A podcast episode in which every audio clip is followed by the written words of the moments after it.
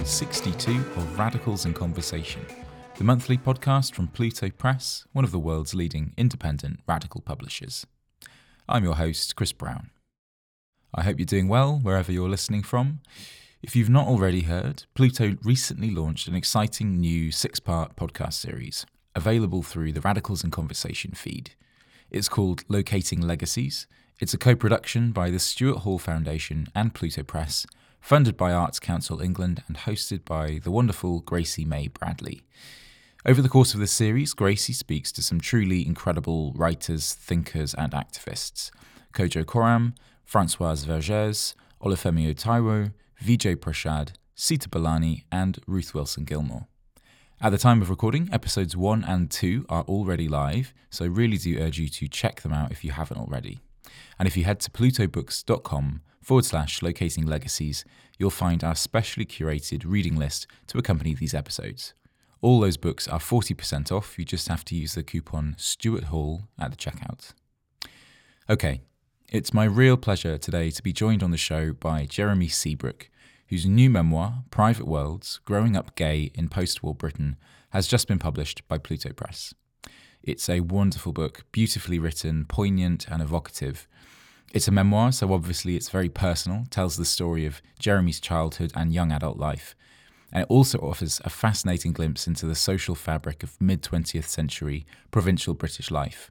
A world that was on the cusp of profound changes then, and which feels especially distant today. The book is available to buy from plutobooks.com, and listeners can get 40% off. Just use the coupon podcast at the checkout. So, Jeremy, thank you very much for taking the time to come and sit down with me today. I'd like to do something a little bit different to our usual format, and include a couple of readings from the book during the course of our conversation. So maybe we could start with a reading from page 1 in lieu of me asking you to summarise what Private Worlds is about. This is the story of a friendship between me and Michael O'Neill, gay men who grew up in the English provinces while homosexual activity between men was still a crime. Our relationship was inflected by secrecy and fear, and when the prohibition on same-sex relationships was partially lifted in the 1960s, we were already well into adult life. The shadows that had distorted our friendship during adolescence and beyond were never wholly dispelled. The result was an entanglement of dependency and resentment. The rich and satisfying attachment we might have achieved was never realised. The transformation in attitudes towards sexual orientation came too late for us. Although we lived through the moment of gay liberation, it never really lived through us. Legislation is a blunt instrument, and many people whose sense of self was formed under the taboos Michael and I experienced remained for a long time with an impaired identity. Cultures are not changed by fiat, but are organic living entities which respond in their own time and at their own pace to an always evolving popular sensibility. The reticences over our sexuality were eventually overcome, and we acknowledge the sad absurdity of such a long concealment. But a bitterness remained, and the relationship never really recovered from the damage which the social and moral circumstances of the time had inflicted. This book records the consequences of a relationship distorted by fear and evasion. Some of these still have the power to astonish me. Others became clear only as I wrote.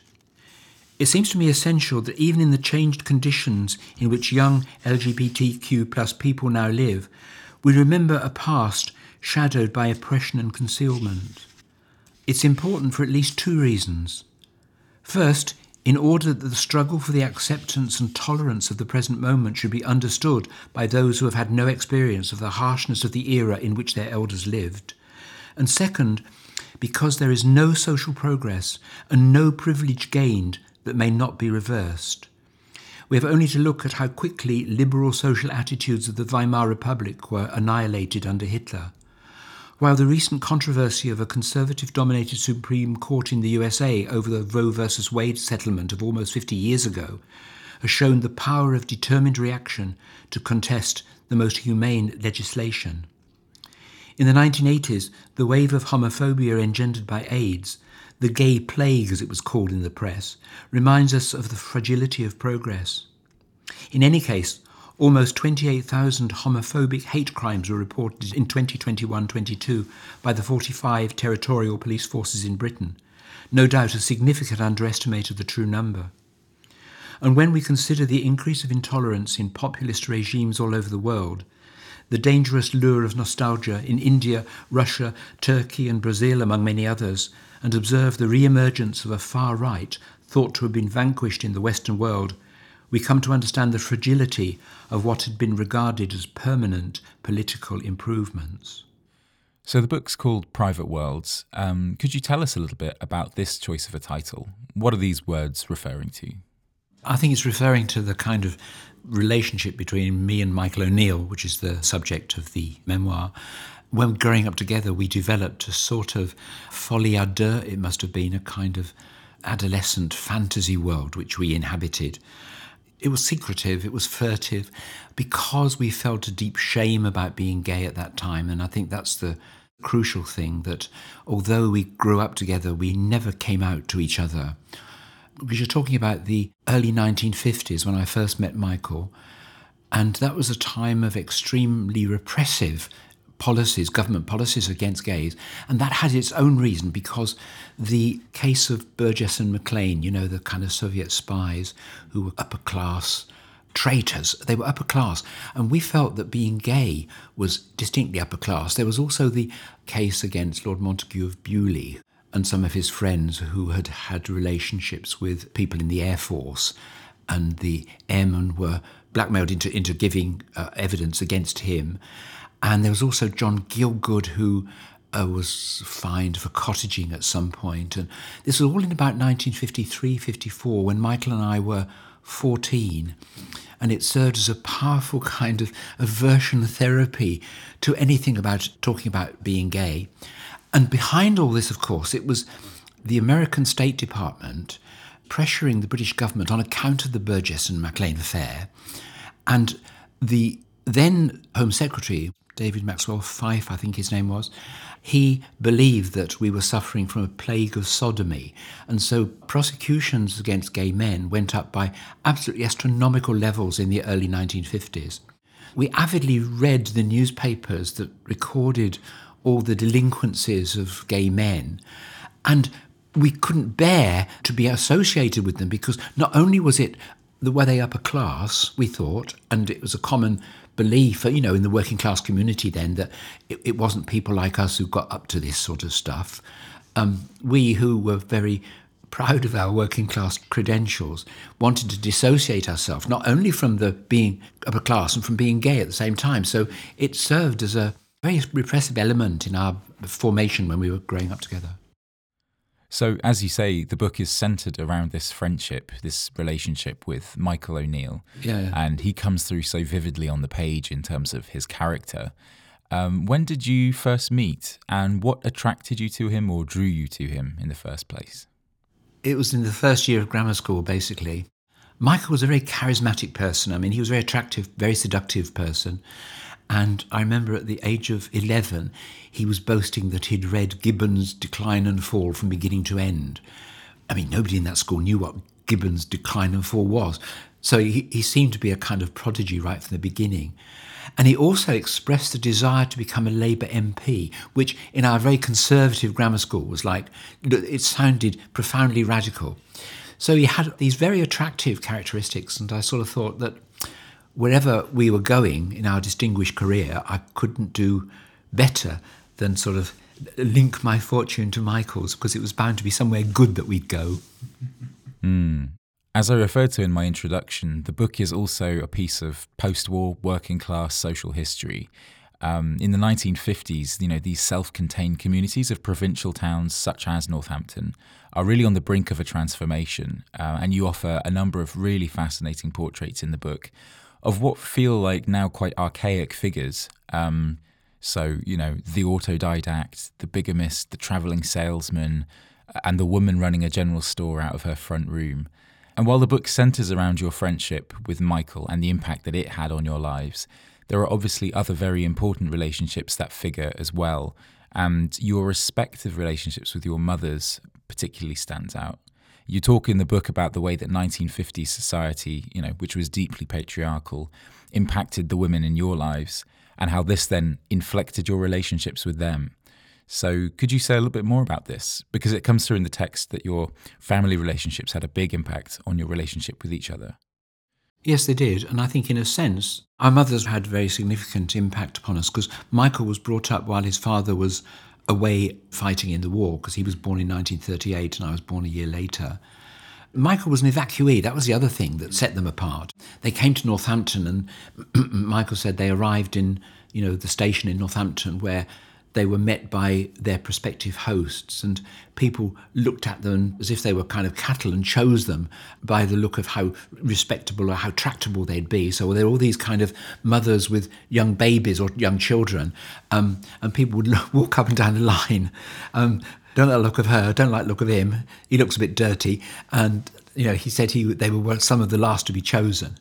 And they went to a kind of miserable terraced house in Northampton where they lived in one room, living on pieces of gristle and watery custard and cabbage and, you know, a light bulb that barely shed any light into the room and was never heated. And so they found it a kind of miserable existence after living in London and lived in a kind of exile. So Michael became his mother's principal companion and the centre for her life because she was taken away from everything she'd ever known. And that developed a very intense relationship there. And I think when his father came back, it was a great shock to him. And she felt that she'd been too close to her little boy. And she was, I think, quite rejecting because she felt some shame when her husband came home. So that had a deep impact on his life. And I think he reenacted the rejection that he felt then. He reenacted it in many of his adult relationships where he was not the one rejected. He was the one who got the prize, who got the main relationship. Yeah, my next question was going to be about the intrusive return of his father, because it comes through in the book that none of the affected parties really desired this return, in a sense. And it does seem to have had this profound and lasting impact on Michael in the life lessons that he drew from that experience. I think you describe it as a kind of expulsion. And what about your relationship with your family? How did that differ from Michael's? Well, it was very different. I mean, Michael's family thought of themselves as slightly superior because they were metropolitan, they'd come from London, and they had a certain contempt for the kind of rather bovine, semi-peasant characteristic, as they saw it, of the people in Northampton who, you know, worked with shoe leather. They saw them as provincial and slightly backward. And of course, my relationship with my twin brother and my mother was coloured by the fact that my mother's husband had tertiary syphilis, and so she found another man to have a relationship with so she could have a child, and she had two of us, she had children. But the secret and the shame of what she had done penetrated our lives, so we were absolutely terrified of some unknown awful event in our life to which we weren't privy. In fact, we didn't know about it until we were about 30. It had the effect of making me frightened of sex because she herself, I think, was frightened of sex and she transmitted that to us very well. And I think what happened was that Michael became afraid of love and I was afraid of sex. And that double repression worked its sombre magic in our relationship. Deeply repressive and collusive. But at the same time, it was a very profound relationship that we had. I think it was actually a kind of thwarted love relationship, but because of the prohibition on homosexuality and because of the particular story of our relationship with our parents, it drove us back onto our own resources and we formed a kind of a defence against the world. And that defence took the form of pretending that we were above it all, because we were the upwardly mobile. I mean, the thing is, we knew we were going places because we both passed the 11 plus. We were clever, but we were not half as clever as we thought we were. But we were definitely going places. So we were part of that sense that our future would not be in that provincial town. And we despised the ambitions of those who saw becoming notable characters in the provincial town, as we had a slight contempt for them. So we found solace and comfort in our dislike of the old provincial morality and all the people that we saw around us. We were quite merciless. We sort of set ourselves up as sort of sociologists, even though we weren't. At the age of 12, 13, we developed a sense of our own superiority and a kind of snobbery. It was very horrible. The schooling that we had was also very snobbish, but we developed a different and alternative snobbery, and we thought we would reach out over that rather limited provincial capacity for rising in the world to a wider horizon beyond, to now must in retrospect have been the liberal middle class. We didn't know it existed then, we didn't know what it was, but we knew there was something beyond the Northampton of the school and the 64 pages of rules about not eating this in the street and raising your hats to ladies and not kicking tin cans and all that kind of stuff. And we hated all that, and we thought beyond that there must be a better life, and that was what we thought we were destined for. So we had a strong sense of our own originality and our own destiny. Very arrogant, but at the same time a deep sense of shame and anxiety. And of course our relationship then was fashioned by the fact that Michael started a vigorous sexual life when he was, quite young, and I didn't. And we spent so much time in each other's company, but there would be certain times when I would wait for Michael to come and visit, and we'd sit in our front room, and sometimes he just wouldn't come, and I wondered what had happened. And he told all these stories about his parents being, the complete fiction. He was a real dramatist and drama queen, basically. And he told these stories about how his parents said they could be violent, they could be cruel, completely untrue. He made my mum and me believe that he'd found some sort of refuge in our house. But then some nights he wouldn't come, and I'd stand on the doorstep and look up and down and wonder why he hadn't come, and I was deeply hurt. And I think that I felt terribly rejected when he didn't come. And that was part of the relationship, and it went on like that for a very long time. In some ways, he was the superior partner, and I was the sort of petitioner for his company, and he made the running. That changed subsequently, but that's the way it started. And then we went out into Northampton, into the town, and we would go to things like the Psychic Society and the Arts Association and the local drama societies, and we used to go to the local theatre, which was on its last legs, and they would be showing things like My Bare Lady, or advertising, come and meet the stars without bras in our bars. And we'd go to the theatre and there'd be some frightful comedian on, and we'd shout rubbish and go clattering, echoing down the staircase, and we thought we were being radical. It's pathetic. It looks pathetic now. And then, of course, we went to Cambridge together, and that was an interesting experience, because Michael had a much happier time in Cambridge than I did. I was very unhappy and shy and lonely, partly because I was repressed.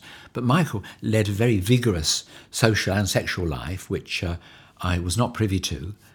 And we also went with our friend Janet, who we'd met at our local dramatic society. And she was a daughter of a clergyman, and she was all feeling. And Michael and I thought we were being kind of tough and macho, I think, and working class by denying feelings and pretending that this was sentimentality and we shouldn't indulge in it. But Janet, she was romantic, impractical, otherworldly, beautiful woman who taught me, I think, how to feel. And I think this really upset Michael and started the dissolution of our relationship, of our intense relationship.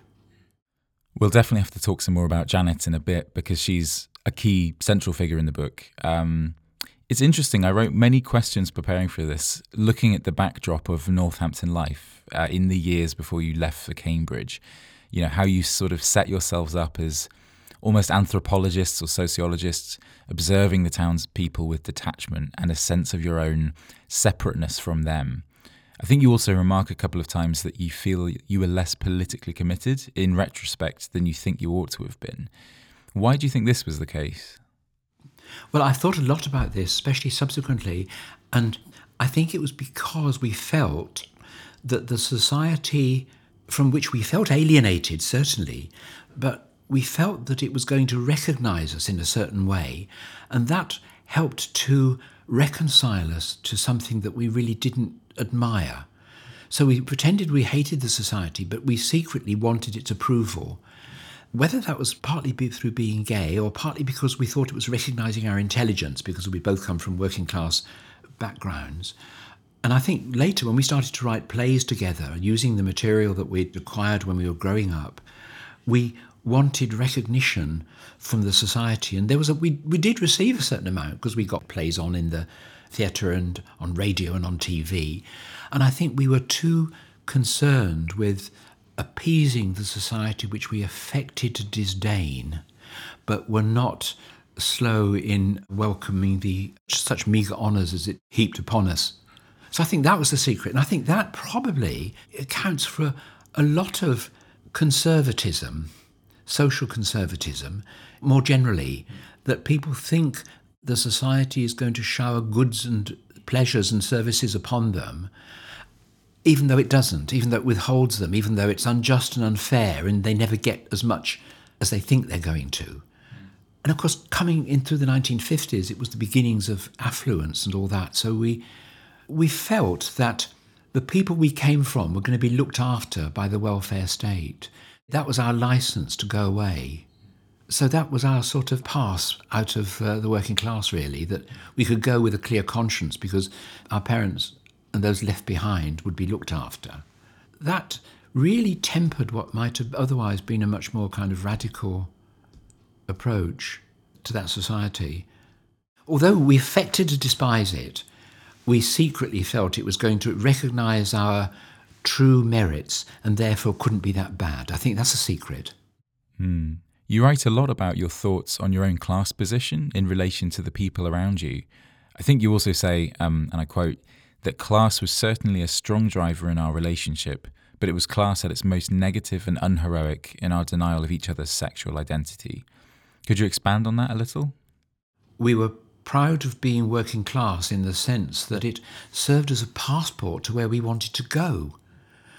It wasn't so much that we really loved it because we found lots in it that was repressive, the sexism and the prejudice against being gay and also the way that women were treated.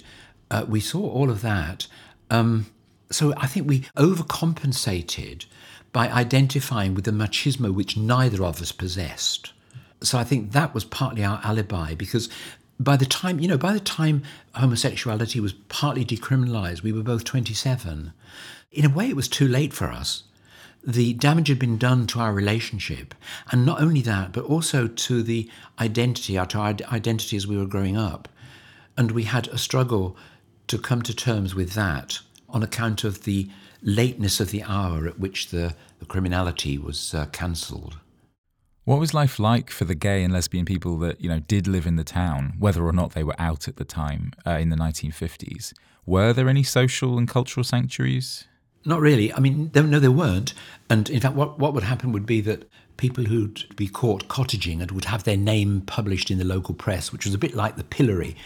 And people in industrial towns in those days, they had long memories. So once your name had been in the paper, it was remembered forever. So you couldn't live it down. Of course, there were transgressive spaces where people could cruise and did cruise down by the river. And there were kind of things like the drama societies in which, people could express their feelings obliquely and covertly. So there were places where being gay or lesbian could have a decent burial, but they weren't actually overt.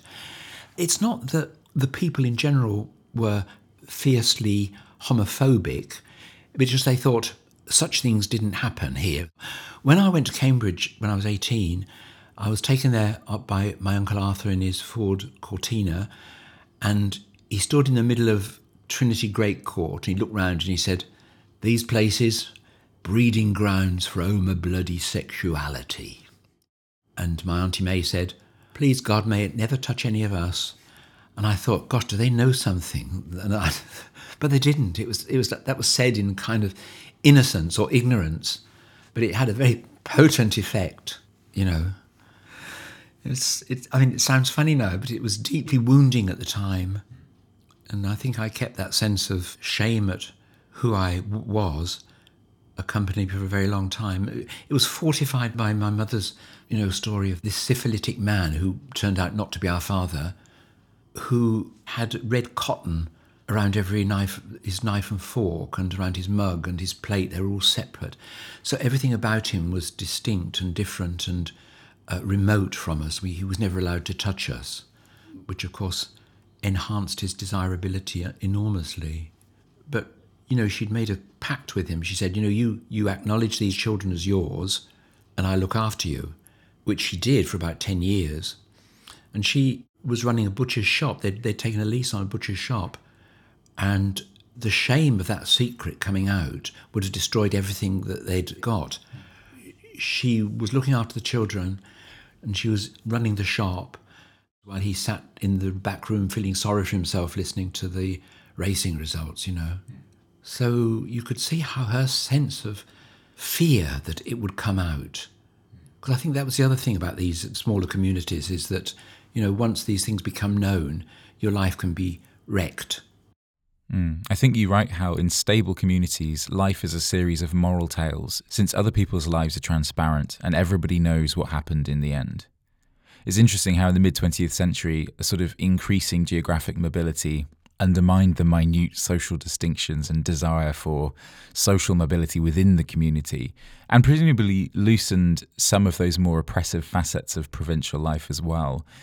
One thing that would be good to touch on before we, you know, go to Cambridge, as it were, you talk in the book about your experiences going to the theatre in the late 1950s, before it was demolished, and the thrill offered by the Christmas panto for the way that gender roles were subverted, essentially. How much did these experiences teach you about yourself and your own identity or your own latent desires? They were very exciting, but I don't think it was it wasn't articulated. I don't think I articulated myself, but I remember being utterly fascinated by not so much by the man playing the dame, but by the principal boy, who was a woman dressed up as a boy, and that seemed to me to be very seductive and very alluring, and I felt some kind of special relationship with that person. But it didn't come out as a sense of being gay at that time, because it didn't, you know. But it was a very potent experience. It moved me strangely, because there were very few other places where you could get that kind of sense of the arbitrary mutability of gender and relationships, because it was also fixed.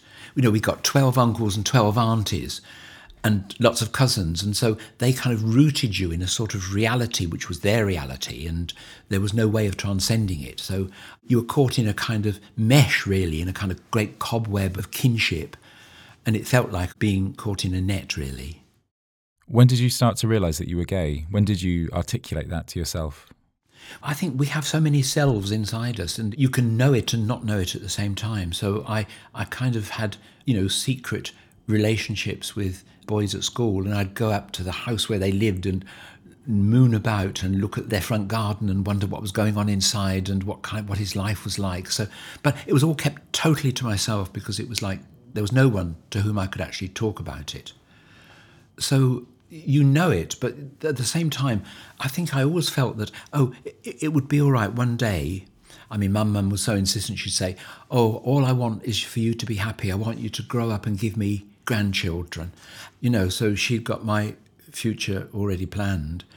And I didn't feel I had a legitimate alternative to that. And I thought, well, perhaps it will happen. It'll be all right. I'll grow up. I'll get married. I'll give her grandchildren. That's what she wants. That's what I've got to do.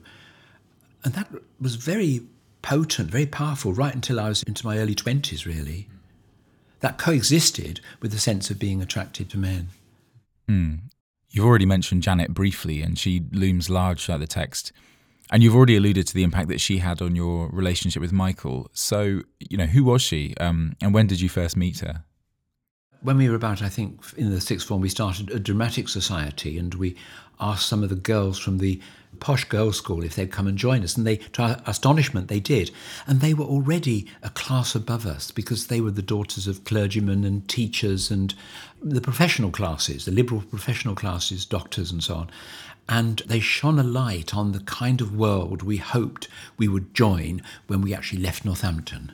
Janet was an absolutely central character in all of that, and I had probably the deepest relationship with any woman I've ever had with Janet, actually, and she taught me how to feel. And all these discussions were going on at that time, a bit later on, this is around that time, about whether, you know, gay men had very strong relationships with their mothers. And Janet sort of instantly got it, and she said, no, it's not that at all. It's simply that certain affinities, certain sensibilities are drawn to each other. It's a consequence, not a cause, of the relationship between many gay men and their mothers. So she kind of had that sort of wonderful insight, and I owe her a great debt of gratitude. Mm. And the three of you went to Cambridge, and you had quite differing experiences? Yeah, I was terribly unhappy, and Janet flourished, and Michael flourished, and I didn't, basically. Mm. So how did your experiences or paths diverge after university? Michael goes off to America, is that right? Michael's off to America, yeah, and leads a picaresque life, as it turned out later, it wasn't so picaresque, but, Janet stayed at Cambridge, and I went home to Northampton and worked in the public library. Then when Michael came back from America, I went to live with Michael and Michael's boyfriend in West London, and that was a disaster. Interesting. Okay, I think perhaps this might be a good moment to have our second reading from the book.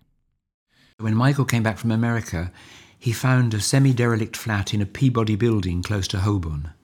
Employment was even easier to come by. He worked in an ice lolly factory in Acton, a form of manufacturing undreamed of in the days when people knew a good bit of Northampton shoe leather when they saw it. The workers had to wear specially hygienic boots because a lot of the liquid spilled from the vats onto the floor, and this was swept up and returned to the production line. Michael said it cured him in advance of any taste he might have developed for that particular form of confectionery. The flat was totally without basic amenities. On his third day there, Janet arrived. "Darling Michael, I've come to stay with you." Janet was already suffering from the effects of the undiagnosed multiple sclerosis, which had already diminished her life. She brought all her worldly possessions, a saucepan, a Japanese parasol and an ivory fan. "I'll have the bedroom and you can sleep in the kitchen." "Isn't the room ghastly? Never mind, I'll do some murals. That horrid damp patch reminds me of Europa and the Bull." She set to work extemporising on the stain, which was duly incorporated into her collage of images from Greek and Roman mythology. The antipathy between Michael and Janet remained unspoken and only came to the surface in their conflicting friendship with me. A shared distaste for their hometown and the experience of going through university together created a bond between us, and indeed linked together for a time the lives of Janet and Michael, who would only later discover how little they actually liked each other. Michael and Janet lived a chaotic, improvised existence. There was no sink, so they did the washing up in a cardboard box.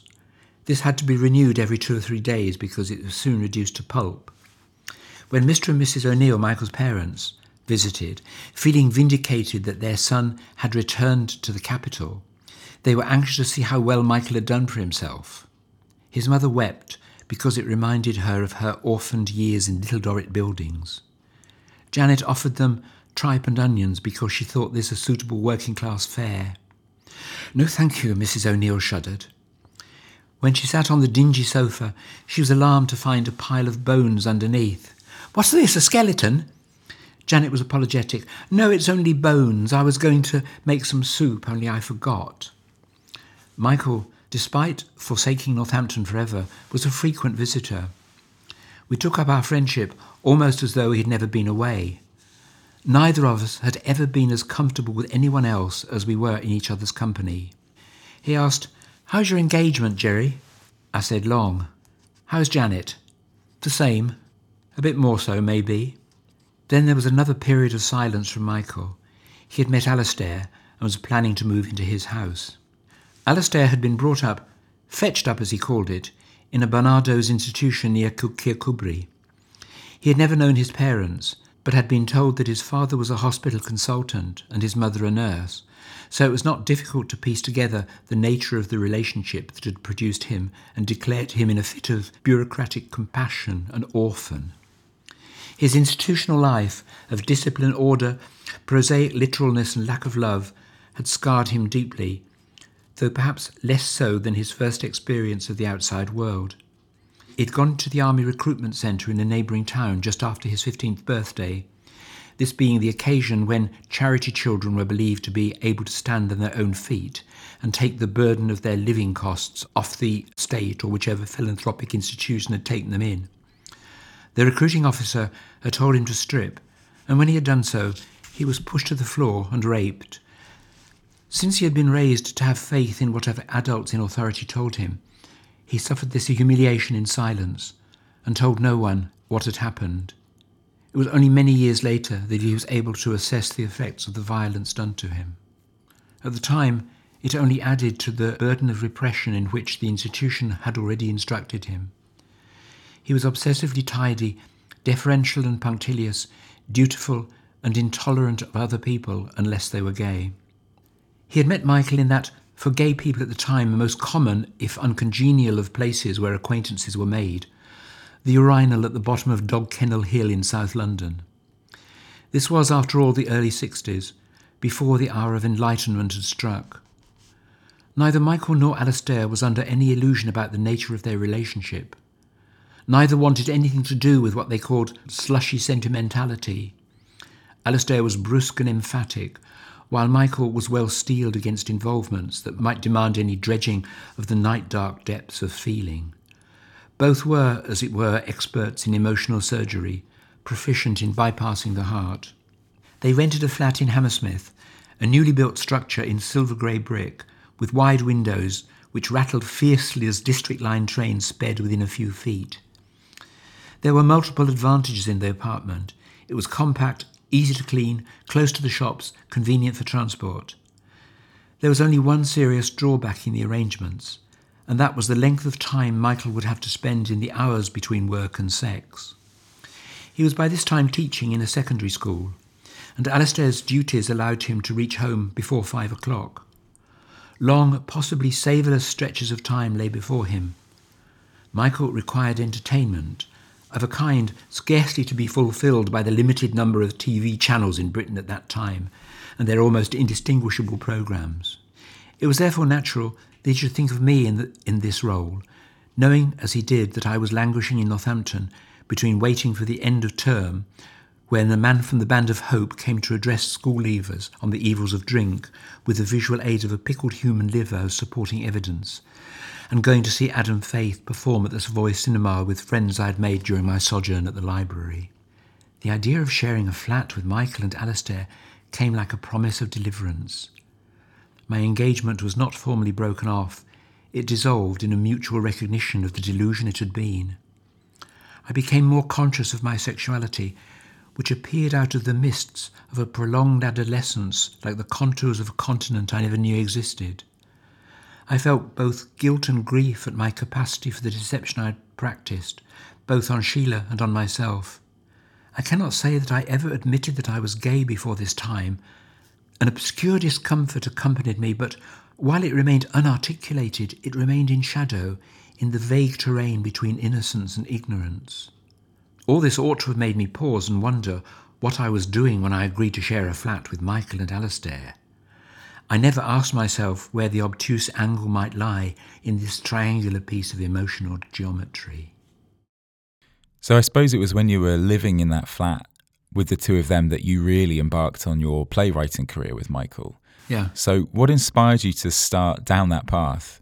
Boredom. And what did you draw on for inspiration? Like, what was the first play that you wrote about?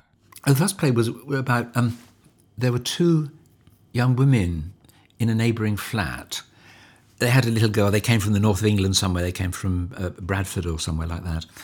And the father of the little girl had given the mother some money to get rid of her because he didn't want to marry her. So they set up a flat in London, and they wanted to get this little girl to be a model. So they somehow, I don't know how, they got her into starring in some kind of commercial for something. And then they got a spot for her where they would advertise package holidays, and she would be the child of the family. And they had to put her under a sun lamp to make her nice and bronzed. And they had invited some men friends over for a drink that afternoon, and the little girl got burned under the... No, I mean, not seriously burned, but she was, like, too bronzed to be a model. So we use this story as a kind of metaphor for what had happened to the working class, how they had been beguiled and manipulated by the system. And that was our first play, actually. It was rubbish, but it was really, it had a core of, and we discovered we could write dialogue very well because we acted out the parts and we were really a kind of drag act manqué. So we knew, especially working class women, we were very good at. And so we did all these improvised things and we found that it worked very well. And we had such a wonderful time doing it. We laughed and laughed, although I think we were pretty unkind towards the people we were writing about. But we thought we had a proprietorial interest in them because they were our people. So we didn't see it as being patronising or patriarchal or condescending, which it was all of those things.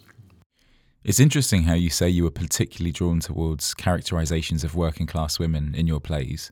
And you also repeatedly describe playwriting as a form of therapy for the two of you. So in what ways was the process therapeutic? Well, it meant we could play out aspects of our identity that we'd never previously expressed. We were a kind of drag act, so I think both had this identification with the position of working class women. And we felt we understood it in a way that we did. But because there was no outlet for it in our daily life, I mean, I was a social worker at this time and Michael was a teacher. You didn't, in those days, get to be a drag act in the social services or in secondary schools in London. Mm. So you were living in London during the advent of the Gay Liberation movement. And we've already referred to it, but you know, how much did this have an impact or not on your lives? You describe your relationship to this social movement as being one of relative indifference. You know, why do you think that this was the case? Somehow it didn't reach the core of our being, which had been established earlier. And although I did join, Icebreakers, and I did, was on the periphery of all this and felt that we're doing something useful, it didn't move me at the core as it ought to, as I feel it ought to have done, or it would have done if perhaps we hadn't been so repressed. Can you tell us a bit more about what Icebreakers was and what service it provided? Yeah. Icebreakers was a telephone counselling service for people who had not come out and who wanted to talk to other gay people. And we just advertised flyers all over South London and then much further afield. And we had a telephone, which was every evening, I think, for about 3 hours in a little office in Atlantic Road in Brixton. And it was astonishing the numbers of calls that came of people who had never knowingly spoken to another gay person. Somehow it got all over the country, so calls would come in from, little villages in Lincolnshire and big cities, and people were hesitant and frightened, and we gave them advice and urged them to come out, actually, was the story, and not to be afraid anymore. So it worked very well. I mean, it was very good and provided a very good service. And then on Sunday afternoons, there would be a tea party, it was called, at somebody's house, where people who called in the week could come and talk face-to-face with other gay people. And that was like the process of coming out for lots of gay people of all ages, and of all kind of classes as well. We had a kind of director of social services in a London borough who came, and lots of people who'd injured themselves or done self-harm because they were so full of self-loathing and all that. And so gradually it did serve as a very valuable therapeutic activity for a lot of people, and it did a lot of good. And it was part of a natural process of a wider coming out. It was at the time when Geoffrey Weekes's book Coming Out was published, and it did serve a very valuable purpose. I think that some of the people who joined Icebreakers did so because they saw it as a way of, getting sort of sex with people who, it was like a dating service without advertising itself as such. But I think most of us took it quite seriously as being a valuable contribution so that other people would be able to enjoy the same kind of freedoms that we had actually attained. It did touch us, of course. We were deeply, profoundly influenced and grateful for the fact that partial decriminalisation had occurred and that what we were doing was no longer likely to be threatened by, being trapped by a policeman in a cottage or being shamed in your place of work. So all of that we were profoundly thankful for. But I come back to the same thing, why we were never really political. I think we we had too great an investment in the status quo, in the existing society, because at this time we were, you know, writing plays that were being kind of acknowledged, doing things for the BBC and all the rest of it. So I think we sort of felt that the destiny that we had been promised was being fulfilled by the very society which had actually repressed us. It's a strange paradox. Mm. So at some point you leave this increasingly untenable ménage à trois with Alastair and Michael, and you return home to Northampton. And this time you do get involved in politics. There's a local campaign, I think, to halt the demolition of about 1,000 homes. And you become an elected councillor as well. So what are your recollections of that experience? You know, how did you find it returning to the town you'd grown up in, trying to represent the people that you'd, you know, left behind in a sense? It was an enjoyable experience, actually, and very energising. And I thought, oh, I've come home. But of course that meant that I'd sort of left behind the sexual identity, because I'd gone back home and I became briefly a councillor. I got thrown off the council for not attending enough meetings, actually. I mean, I wasn't there very long. I wasn't a very good councillor. But I sort of told myself that I was going home and taking home all the advantages that I'd enjoyed and sharing them with the people. Mm. And you then return to London again, and, you know, Michael persuades you to leave Northampton, and the two of you move in together in a flat in Herne Hill. Yeah. What was life like at that time in that place? Were you working together again? That was wonderful, yes. We did a lot of work together there, and it was wonderful because the flat, it was like theoretically furnished, but it was so exiguously furnished. I mean, it was like doll's house furniture, and there was no carpets, and it was so scruffy, and we just let things go, and we did no housework, we barely cooked. We just drank and wrote plays and had fun and had lots of people there, and it was fun, it was great fun. Okay, I wonder if we might have our final reading at this point. Sometimes Michael stayed away from the flat for several days. He'd spend time with an antique dealer or with a traveller on a site on Bromley Common. He'd met a Peruvian, a South African, even once an Inuit. He had a list of countries in which he could mark off his triumphs in a growing global gazette. He brought zeal to what he declared an attack on authoritarianism, the life-denying suppression of spontaneous, ubiquitous human sexuality. He insisted that life was about happiness. The real enemy of our natural feelings is a sombre, white, male-dominated capitalism which feeds on aggression, discipline and war. Michael had shown me where I could meet men on Hampstead Heath. He had literally taken me on a tour, demonstrating like the most accomplished guide both the diurnal and nocturnal sites of activity, and urging me not to confuse the two, for at night roles were, as it were, reversed. This, he informed me, with an air of authority, was known as cruising, which was apparently not quite the same thing as trolling, and to be distinguished from looking for trade. It appeared that Michael had learned, from where, considerable codes of behaviour and rules of etiquette in detail that would have commanded the admiration of Lady Trowbridge herself, and he gave me a lightning course in the proprieties and expected behaviour in gay encounters, in order that I might avoid misunderstanding, gaucherie, and the strong possibility, which still remained, of being violently attacked if I mistook cues and promptings which it would take a lifetime to master.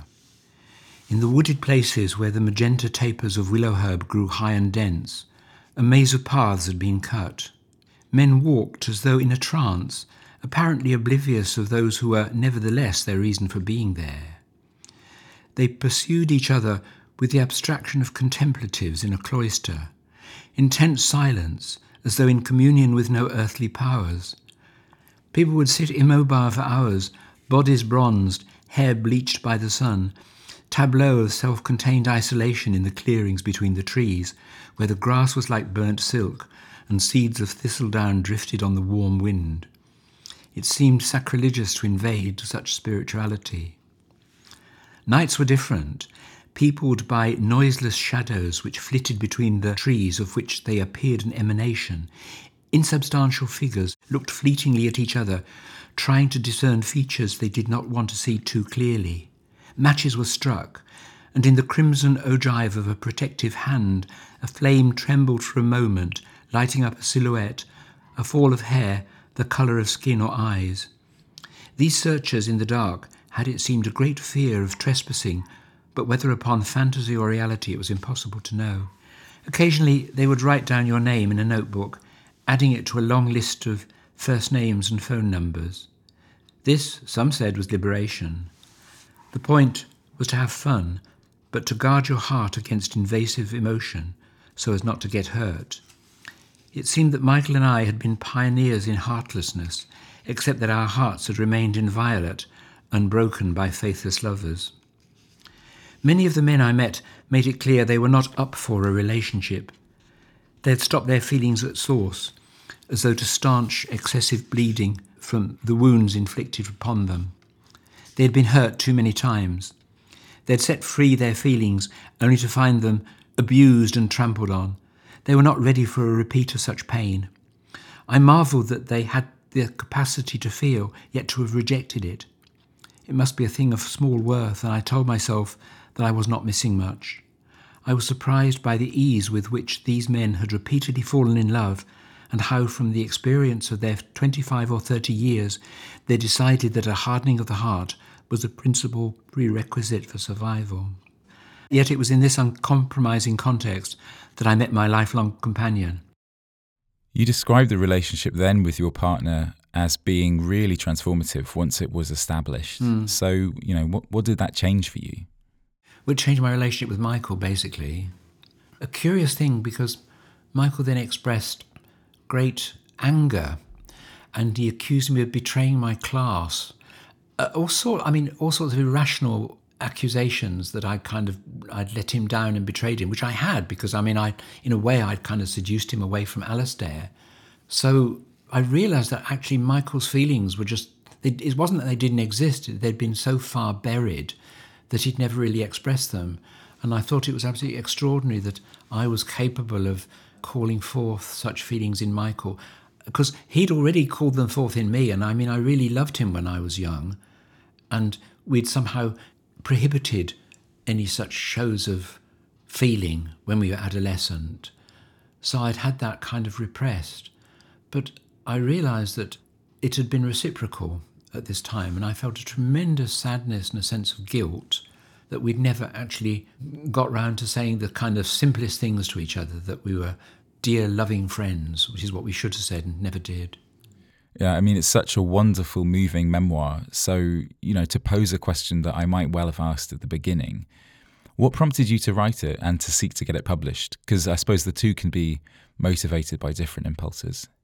I'm 84. There are no secrets to be taken to the... Why would I want to take secrets to the grave? I mean, at the risk of asking a glib question, how much has changed, do you think, for young people discovering their own sexuality and gender identities today? And what advice or wisdom, if you like, would you want to impart, you know, from your own life and experiences on a personal level or on a political level? Well, I mean, it's such a different world, and many, many people, not all by any means, and I think in some various social classes and social groups, it's still an enormous problem. But for most young people, they can walk into their identity with the ease in which they enter a room. And it's so different from the world in which I grew up, I wouldn't presume to give any advice or say anything, except just to say that the experience of me and many of my peers is this kind of salutary reminder that what has been gained can also be taken away again, and that we should be constantly vigilant to make sure that the advantages which we now have are not lost through inadvertency or carelessness. Well, Jeremy, thanks so much for speaking with me today. It's been a real pleasure and privilege. The book Private Worlds, Growing Up Gay in Post-War Britain is out now. And once again, podcast listeners can get 40% off using the coupon podcast at the checkout on plutobooks.com. If you've enjoyed this episode, then please do follow us, subscribe, share the link, leave us a review, and all the rest. We'll be back very soon with our next episode of Radicals in Conversation. So until then, thanks for listening and goodbye.